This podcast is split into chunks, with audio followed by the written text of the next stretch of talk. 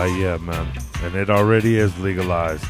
And if it is legalized and you're in our legal state, I resp- I I ask you that you do go to the Healing Tree. The Healing Tree that's located on 3995 East 50th Avenue.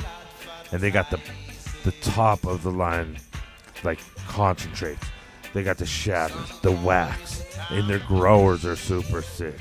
So they got the runts, they got the purple, they got the green, they got the yellow, and they got the chunky. All for your smoking pleasure. So remember, check it out. The Healing Tree, 3995 East 50th Avenue. And they got the dopest staff ever.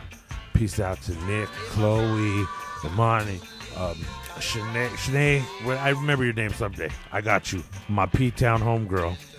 And, uh, you know, if you go in, hey, let them know you listen to the Javi G show. You might get a high five or something.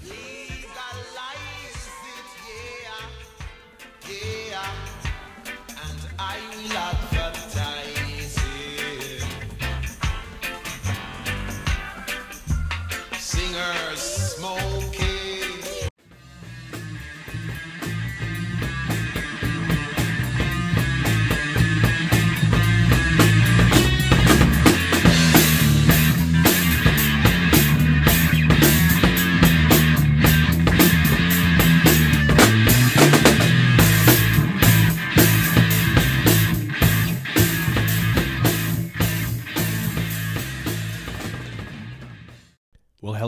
Neighbors.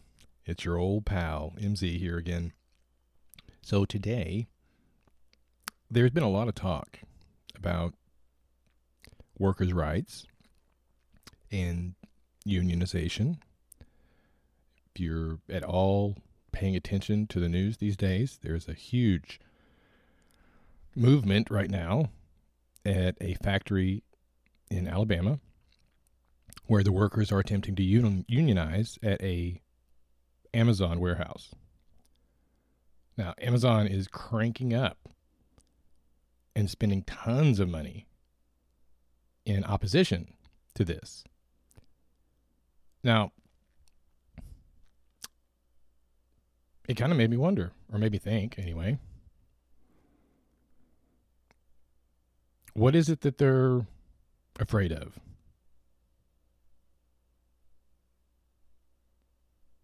Amazon, I mean. I know what the workers are afraid of. They're being afraid. They're afraid of being mistreated because they have been. Long work hours, little or no breaks, probably unsafe conditions in some cases. These are the things that unions were developed for to protect the workers. So today, I ran across an article that I thought was pretty interesting. Thought I'd bring it up, read some excerpts from it, and let you make your own decision. So, this article sources from the History Channel's website and their news department, and it was written by Evan Andrews. Shout out to Evan. It's a very quality article. The title of the article, written in September 1st of 2018, or I'm sorry, originally written in August 25th of 2016, but there were some updates made in September 1st of 2018. The title of this article is The Battle of Blair Mountain. Now, I had I was not very familiar with this other this specific conflict.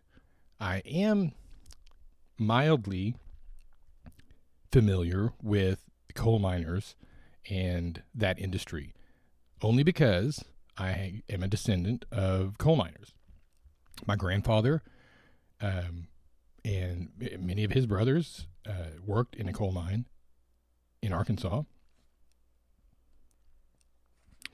And it had been described to me that, and so this would have been back in the mid 40s, post World War One, or I'm sorry, post World War Two, when my father was born, uh, in that era. And working as coal miners, I've been told in family stories that they made 50 cents a day at that time. So again, late 1940s, early 50s. 50 cents a day and sun up to sundown. So they're in the mine, basically living as uh, as as as mole men, I guess. Uh, and this is you know probably six seven days a week. That's their life. I can't even imagine the lack of safety conditions back then. Um, so anyway, that's just a little bit about my background in the, the coal mining area. I've never worked as a coal miner. I I don't even know that I would be, last a couple of days. It sounds like very difficult and strenuous work. Today, then it sounds almost horrific. So, here's to the article. And there's a couple of things that come out in this article that were very interesting to me that were things that I had heard but didn't know that that's that this is where they came from. So, here we go. The Battle of Blair Mountain by Evan Andrews. In late August 1921, Union miners and coal company supporters clashed near Blair Mountain, West Virginia, in what has been called the largest armed uprising since the Civil War. The Battle of Blair Mountain was the result of years of bitter labor disputes between the miners and coal companies of southern West Virginia. Since the late 1800s, the coal miners of the state's Mingo, Logan, and McDowell counties had operated under a repressive company town system. Workers mined using leased tools and were paid low wages in company currency, or script, which could only be used at the company store. Uh, pausing for a moment, now, the company store that may sound familiar to you.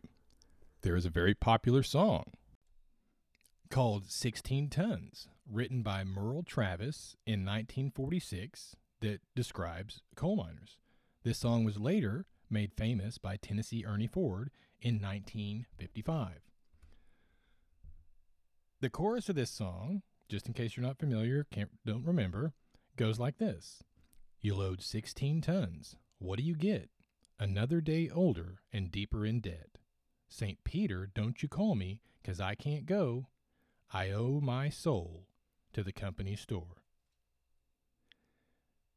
Now this this wasn't hyperbole. Okay, this was an exaggeration. The lives that these workers were living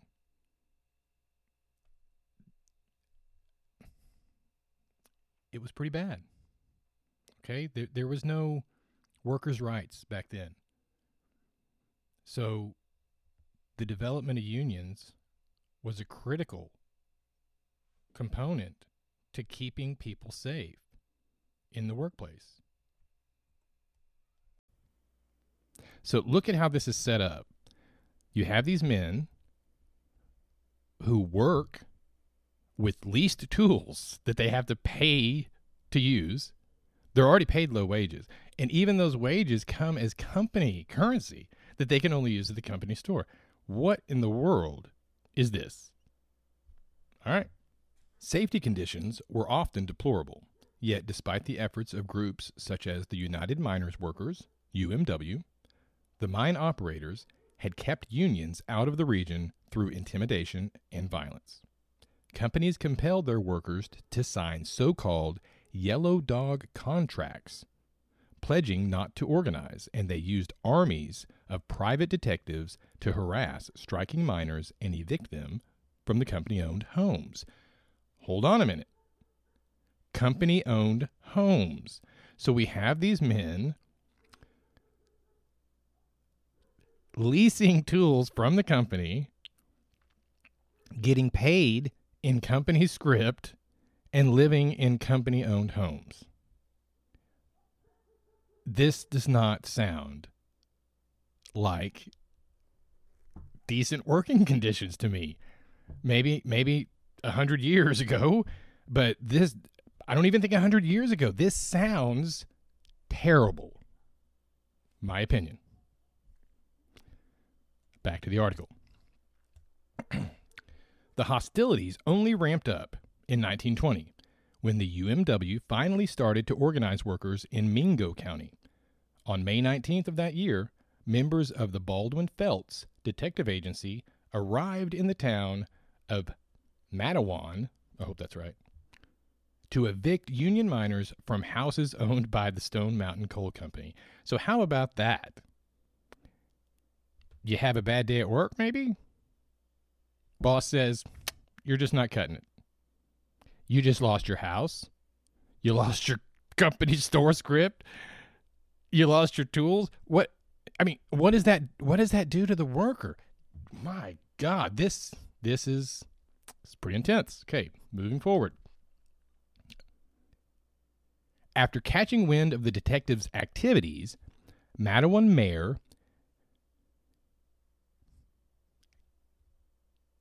Cabell Testerman and a pro union sheriff named Sid Hatfield raised a small posse and confronted them near the local train station.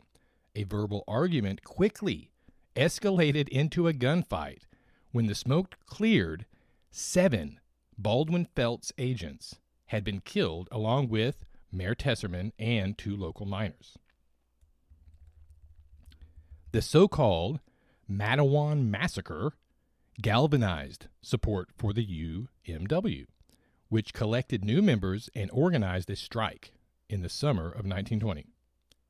The coal companies responded by bringing in non union replacement workers, and over the next several months, the two sides engaged in a fierce guerrilla war. Murder by laying in wait and shooting from ambush has become common, Mingo County sheriffs wrote in May of 1921. The tipping point in the mine war finally came in August 1st of 1921 when Sheriff Sid Hatfield was shot dead by Baldwin Felts agents as he entered the McDowell County courthouse. The assassination outraged the miners, who considered Hatfield a hero for his involvement in the Matewan shootout. Within days, thousands of Union supporters had flocked to the outskirts of Marmet, a small town located near the state capital of Charleston.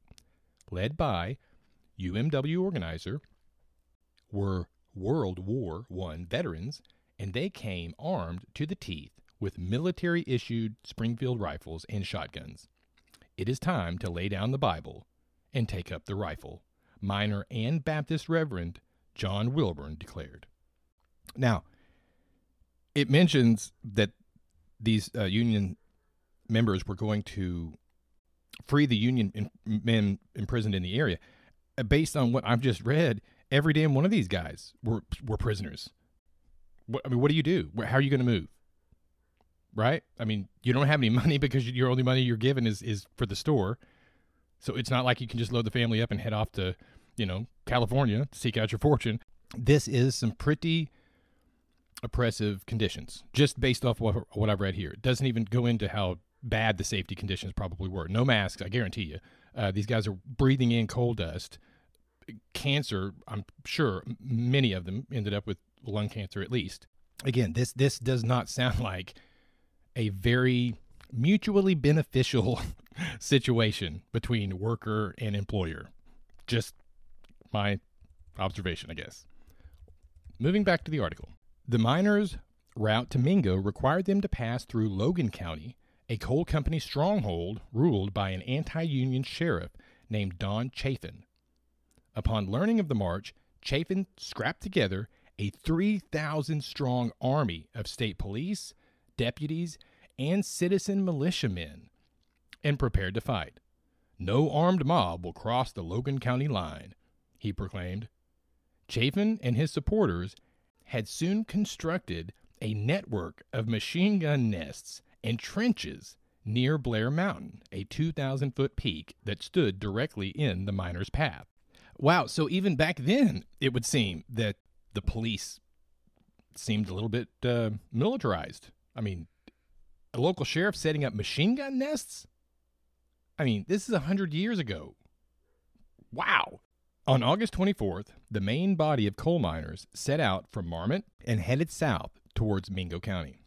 Keeney and Mooney, remember those are our union organizers, made a last minute attempt to call off the march after meeting with the War Department's General Harry Bandholtz, who warned that any violence would prove disastrous for the Union.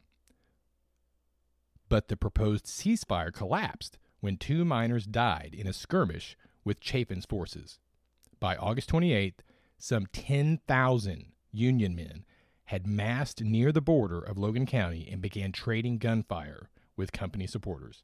To distinguish one another in the dense forests, many of the miners tied red handkerchiefs around their necks. They soon became known as the Redneck Army.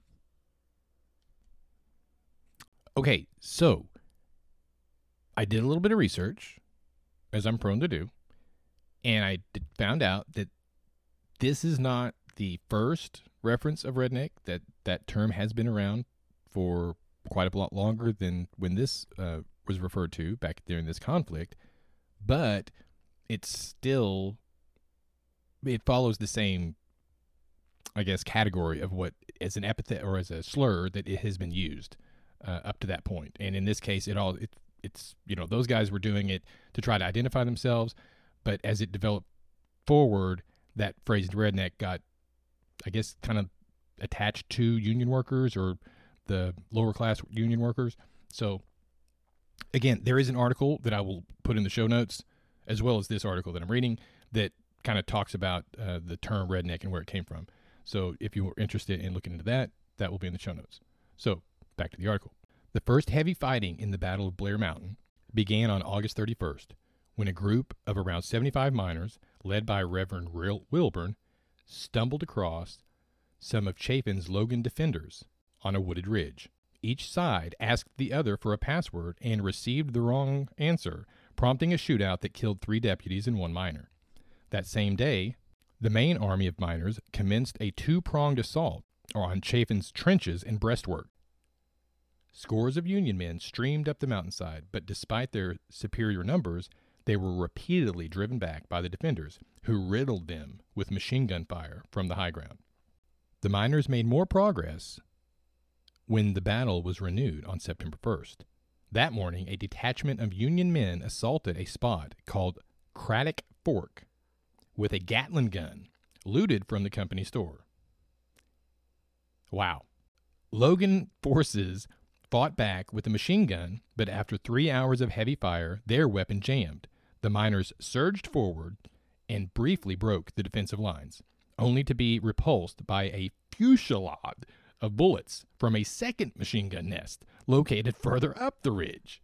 Now, yeah, I know this is 1921, but this is pretty intense to me. It, it, it, it would seem like if something like this broke out today, it'd be all over the place. But again, keep in mind, back then, news did not travel fast.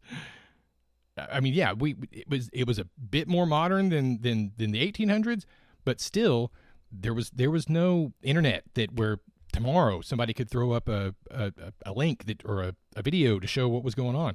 This was all happening, and I'm sure the government had to have known what was going on. And at some point, they did step in, and, and the army was brought in to try to quell this conflict. But still, this is this is some pretty crazy stuff. So, moving on. For the rest of the day, the hills and hollows echoed with gunfire as the Union men repeatedly attacked the defenders' lines. Machine guns cracked up there so you would think the whole place was coming down on you, Miner Ira Wilson later recalled. At one point in the battle, the din also included the sound of falling bombs. Sheriff Chafin had chartered three private biplanes and equipped them with tear gas and pipe bombs loaded with nuts and bolts for shrapnel. The plane dropped homemade explosives over two of the miner strongholds but failed to inflict any casualties. I mean, here we go. We got a sheriff that's, that's got an air force that he's that he's assembled here. This is crazy.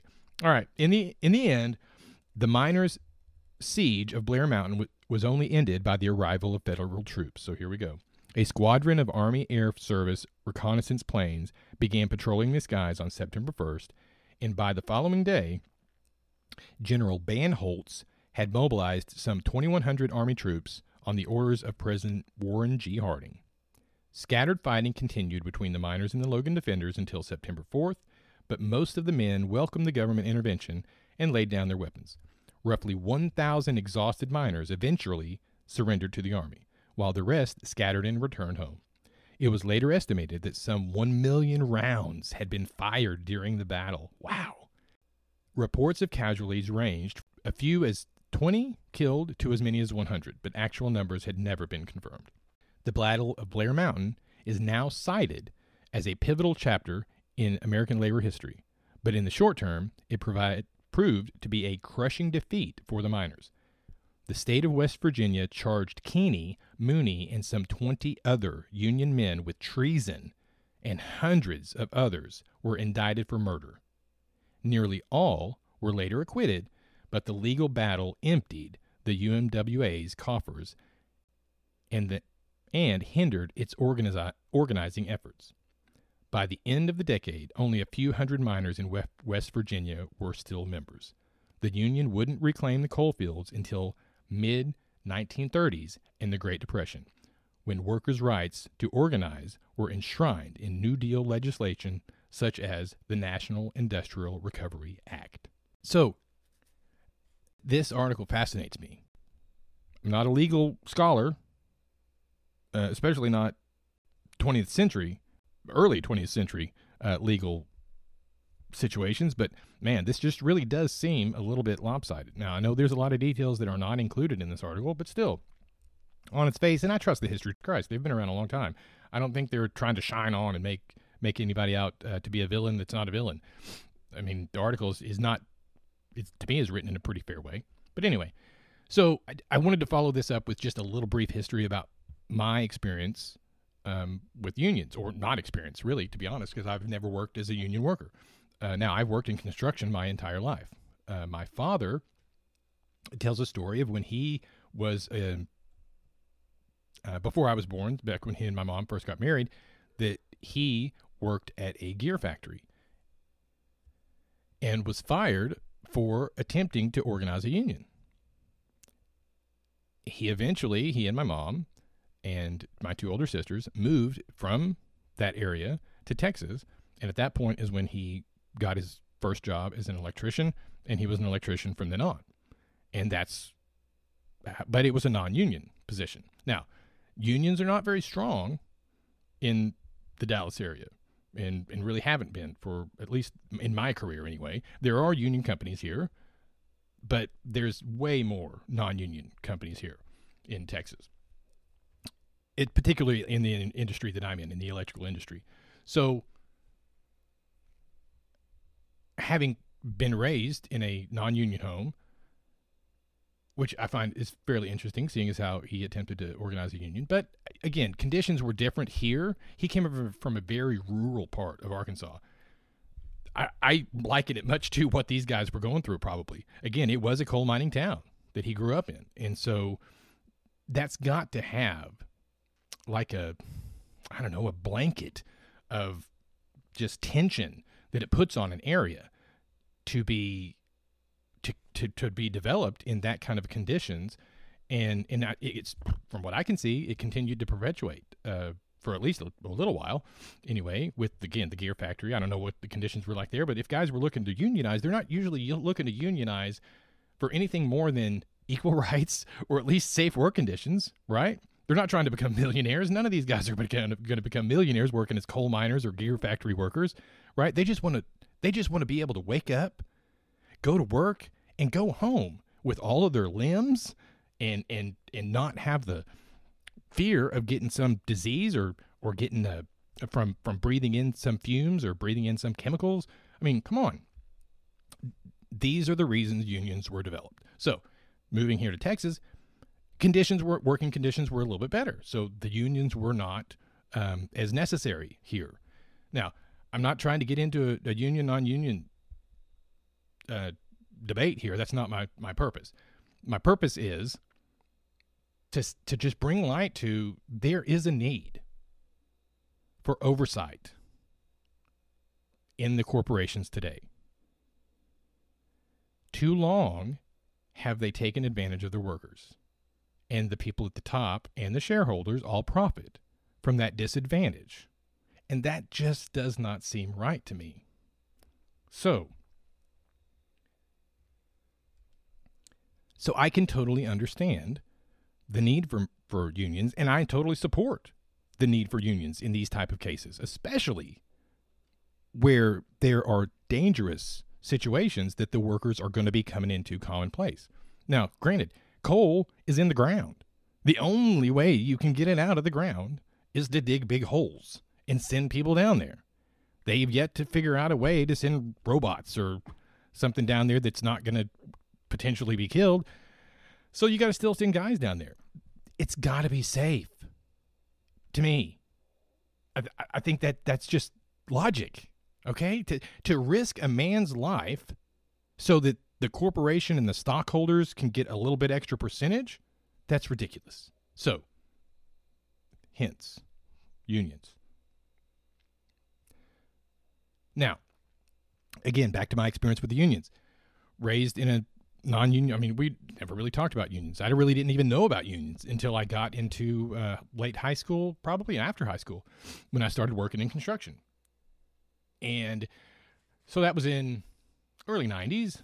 And there were some periods during there where business got slow. And that's the nature of construction. When there's no nobody building buildings, nobody's going to be wiring them and or putting up sheetrock or putting up roofing or so construction slows down.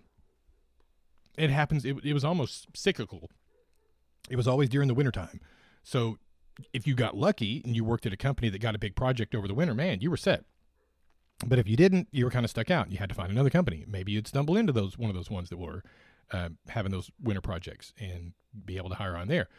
But in one of those phases, I had to be like 19 or 20 maybe, and again, I was in one of those in between spots where I'd gotten laid off because work had gotten slow. So I'm searching out for jobs. Well, I'd gotten wind of union. I'd met a guy at a company that had been union before. He mentioned union. He was still union, and but he was so that was the other interesting thing to me. And I don't know. Again, I'm not trying to rat nobody out, but when you were got your union card, my understanding was you had to stay union unless you quit the union. This guy still had his card, but he worked at a non-union place. I don't really know the rules behind that, but regardless, that was my first exposure to that there were that was there was an actual union in Dallas, and so I called him. You know, I mean, hell, I'm out of work. I gotta gotta get to work. Let me check this thing out. And so, in talking with the guy on the on the phone, uh, and, and granted, I'm I'm not even a license. I'm they didn't even have apprentice licenses back then, uh, but I was still technically an apprentice because I didn't have my journeyman license. So, granted, I'm not. I'm just you know one of the worker bees. It's not like I'm I'm a, a major asset to them if I come in you know to join the union, but we talked and he explained how the system worked and it's a seniority system here and and, and i'm i have no idea if that's the way all of these work i'm kind of assumed have always assumed in my life if that story's wrong please send me a note because i i do not want to speak something that is uh, uh, that is out of turn but in this particular conversation the way he described the seniority system was as as the newest guy i was the bottom of the list and so when assignments came in to the union hall they were divvied out by seniority so obviously guys who had been part of the union for longer, it should go to them. I, and I totally get that. Makes no makes no issue to me. The issue here was there wasn't any work. So if even if I signed up with the union, they didn't have an assignment to give me. So I just kind of left it at that. I thanked him for for his time and the information and wished him well, and then I continued my search and found a job and moved on. So that is really my only experience with the union. I've never worked at a union company. I don't know. I know a few uh, of my friends that have been union, and uh, but I again, I just want to reiterate, I totally understand and support the need for unions in these areas where workers are being taken advantage of. Wouldn't it be great if we lived in a world where that wasn't necessary? But unfortunately, we don't. Too many times we look around and corporations making major profits while their workers are struggling to even live. Now, I was very fortunate to have been raised and taught a trade because that's really the only way that I've I, I was never very good in school. I did go to college and get an associate's degree, but you know, I didn't go for a bachelor's just because I it's just not my thing. But I've always been able to, you know, take care of my family just because I've had that trade to back up on, you know, to fall back on. Not everybody has that. Some people have to work in in factories and packing boxes and working machinery and those kind of things. And so we've got to take care of those people. We got we got to have those products, right? Where would we be if we didn't get the products that these people were making? So to me, yeah, they didn't start. They weren't the idea engine behind the company. I get that. Those guys should be rewarded. It was a brilliant idea to create whatever that company was. And it, and it it stars, you know, sparks up the economy because you're able to hire people and that's great. But by God, the people that work for you should not be in fear for their life. They should not be in fear for their health. They should not be in fear of their job over some bullshit like well you you know we, we can't give you a break because we got to get all this stuff processed out you know really then automate now if the job is going to risk the life of the human or the health of the the future health of the human then it is time to automate we shouldn't even be doing that with a human being just my opinion now too many times we see around where automation does happen. And then the worker's out of work. Multiple workers can be out of work. I'm not sure what the solution is there. Now, I've heard lots of different theories, and you can do your own research, but I do understand that as as the industri- as our industrial age continues to develop and technologies begin to develop, hopefully we can come up with ways to make mining safer for these workers. And I, I, I did work at a at a construction company once that did a lot of work at a mine, and that was my first exposure, like real education on mining, as I had to go through what was called MSHA, which is like OSHA, but it's for mining. OSHA is the Occupational Safety and Health Administration which is a large regulatory agency, part of the United States Department of Labor. OSHA was originally signed into law in December of 1970 by President Richard Nixon. MSHA, on the other hand, it's also a unit of the Department of Labor, but it focuses on mining. It is the Mine Safety and Health Administration. And it was signed into law in 1977. So I had to do OSHA training as well as MSHA training because there's overlaps between the two, but then there's also things that are specific to mines. So in that process, it yeah, it scared the daylights out of me. I didn't want to go into no mine after hearing some of these horror stories because they do. They did they, they have to. They they want to tell they want you to be informed. Not as a I guess not really as a fear tactic, but yeah, in a way as a fear tactic because when you're told these stories about men being trapped and dying and suffocating and I guess it, it gives you a little bit more of a safety, you know, mindset. But this company was serious safety. That's one of the things that I was most uh, impressed about them. That they now it was mandatory to obviously go through the OSHA and MSHA training because of this, but still they took it. The instructors uh, took it very seriously and were all about the safety of the workers. And that was a 100% uh, a relief to me because I was in a management position. And so that meant I was going to be overseeing some of these people that might be working in these conditions. And man, I certainly did not want to be the guy telling a guy to go down into a hole um, with potential hazard and something happened.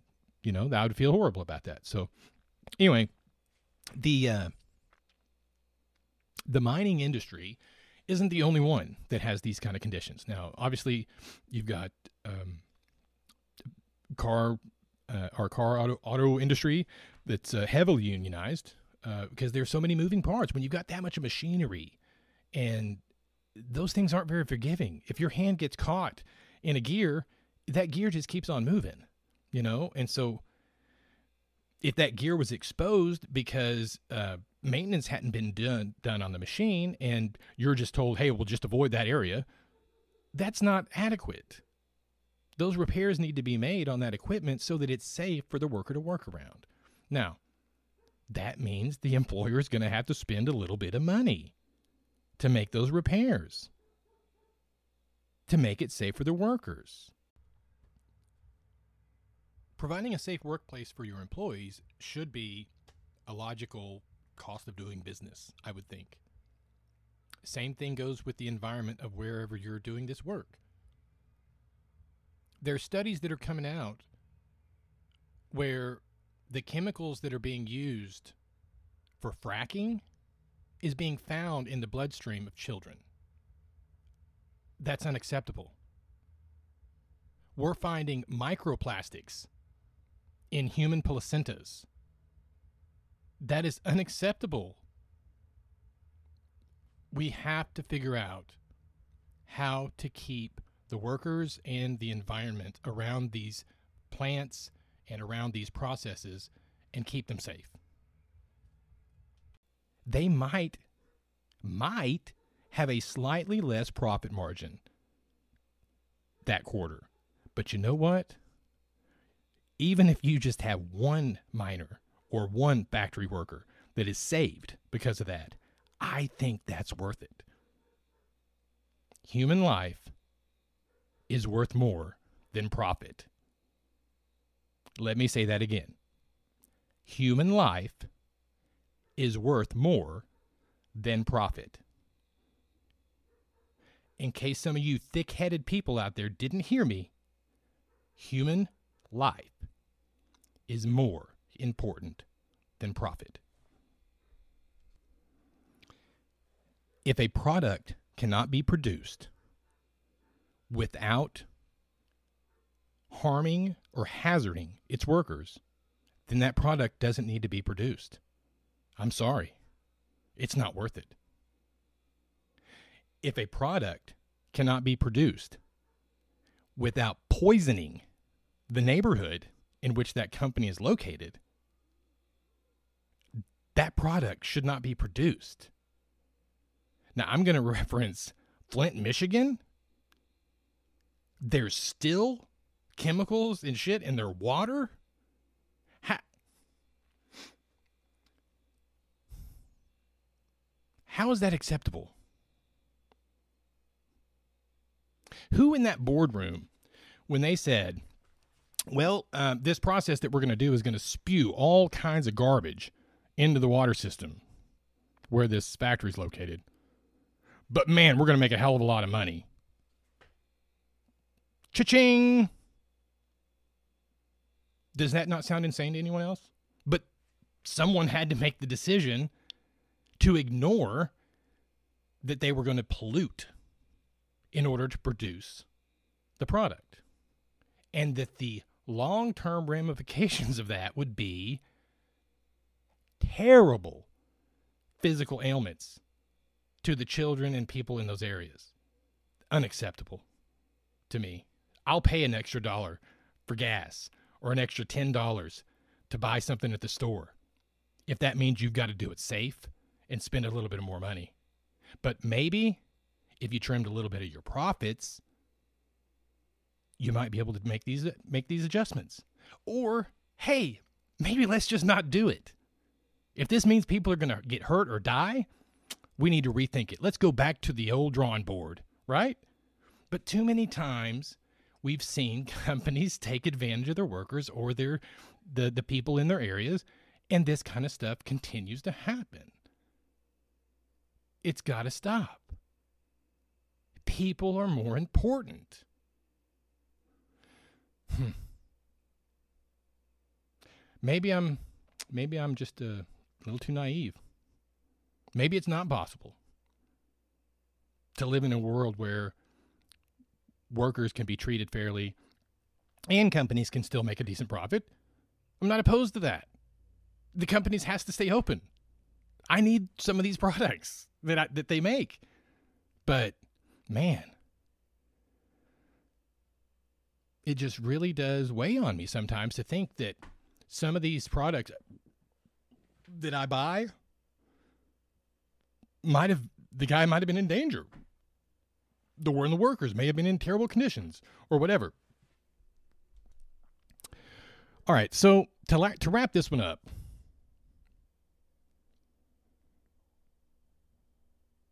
I hope everybody out there is working in in a condition that that's safe. I hope everybody out there is able to wake up with confidence, knowing that they're going to work, but that they're going to come home. I hope everybody out there is able to make enough just to live and maybe save a little bit for the future. But it just there's there's industries where it just doesn't seem like they really have much concern for human life. That they really do look at their workers just as replaceable parts in their machine. I'm not saying that's every company, but it's some of them. And you know it is. And what's happening down in Alabama right now is because those workers deserve better. And I'm not talking about pay. I know Mr. Bezos loves to tell us about how, well, our workers have been paid $15 an hour for two years. That's great. That's just fine. But that's not all of it. They have to be in safe conditions, they have to be treated like people, not like parts. People need breaks. People need those soft cushion mats to stand on because they're standing all day. They need back support braces. They need gloves. They need PPE, safety glasses, hard hats. All of this stuff has that's the employer's responsibility to provide a safe workplace. So what do you think, dear listener? Have you ever had any place of employment that you worked at that you felt like was not really the safest place? Hopefully, it's not currently, but if it is, there are ways to try to correct that. Talk to your employer first. Explain to him, hey, I don't feel comfortable with this situation. I, I think maybe we need to rethink how we're going to do this. Or, hey, boss, I think I need some gloves and safety glasses for, for doing the drilling into this wall because there's particles that are blowing up back in my face, and I'd like to protect my eyesight for the future. Or, man, it's really loud in here with all this machinery. Is there any way I could get a hold of some earmuffs? So, those to me are the kind of things that you have to bring it up. Too many times we just go throughout, oh, okay, well, that's how they want me to do it. I guess I'll do it. Don't take the chance. Please. Your life and health is worth way more than whatever it is that they're paying you. So, if you've got any stories, send them to me. My IG's in the show notes. Send me a message. Emails in the show notes. Send me a message. I know in my industry, in the electrical industry, we've come a long way.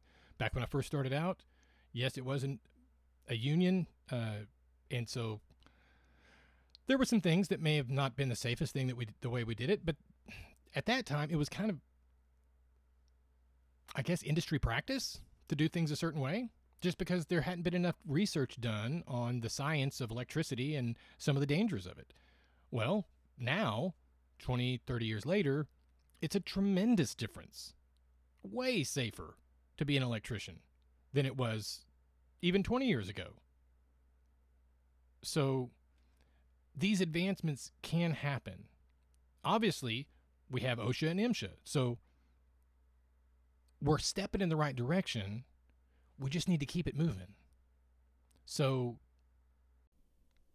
cheers to all my folks out there. Thank you for listening. I hope that this has entertained you a little bit and maybe brought you a little bit of knowledge. But at the end of the day, we are all in this together. So let's start acting like it. Treat each other like bros. Treat each other like humans. It can't be that hard to just consider other people. So,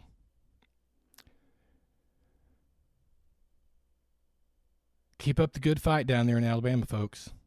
And anybody else, if your employer is stepping out of line, maybe it's time. Maybe it's time to stand up because this has gone on for too long. All right. That's it. That's all I got. Indecisive Podcast. Signing out. Just the audacity of this sheriff and the way that he, I understand that he's there to keep the peace, but organizing 3,000 militiamen and setting up machine gun nests and bombs from biplanes. I mean, this all seems really over the top to me. And and it's the workers that end up getting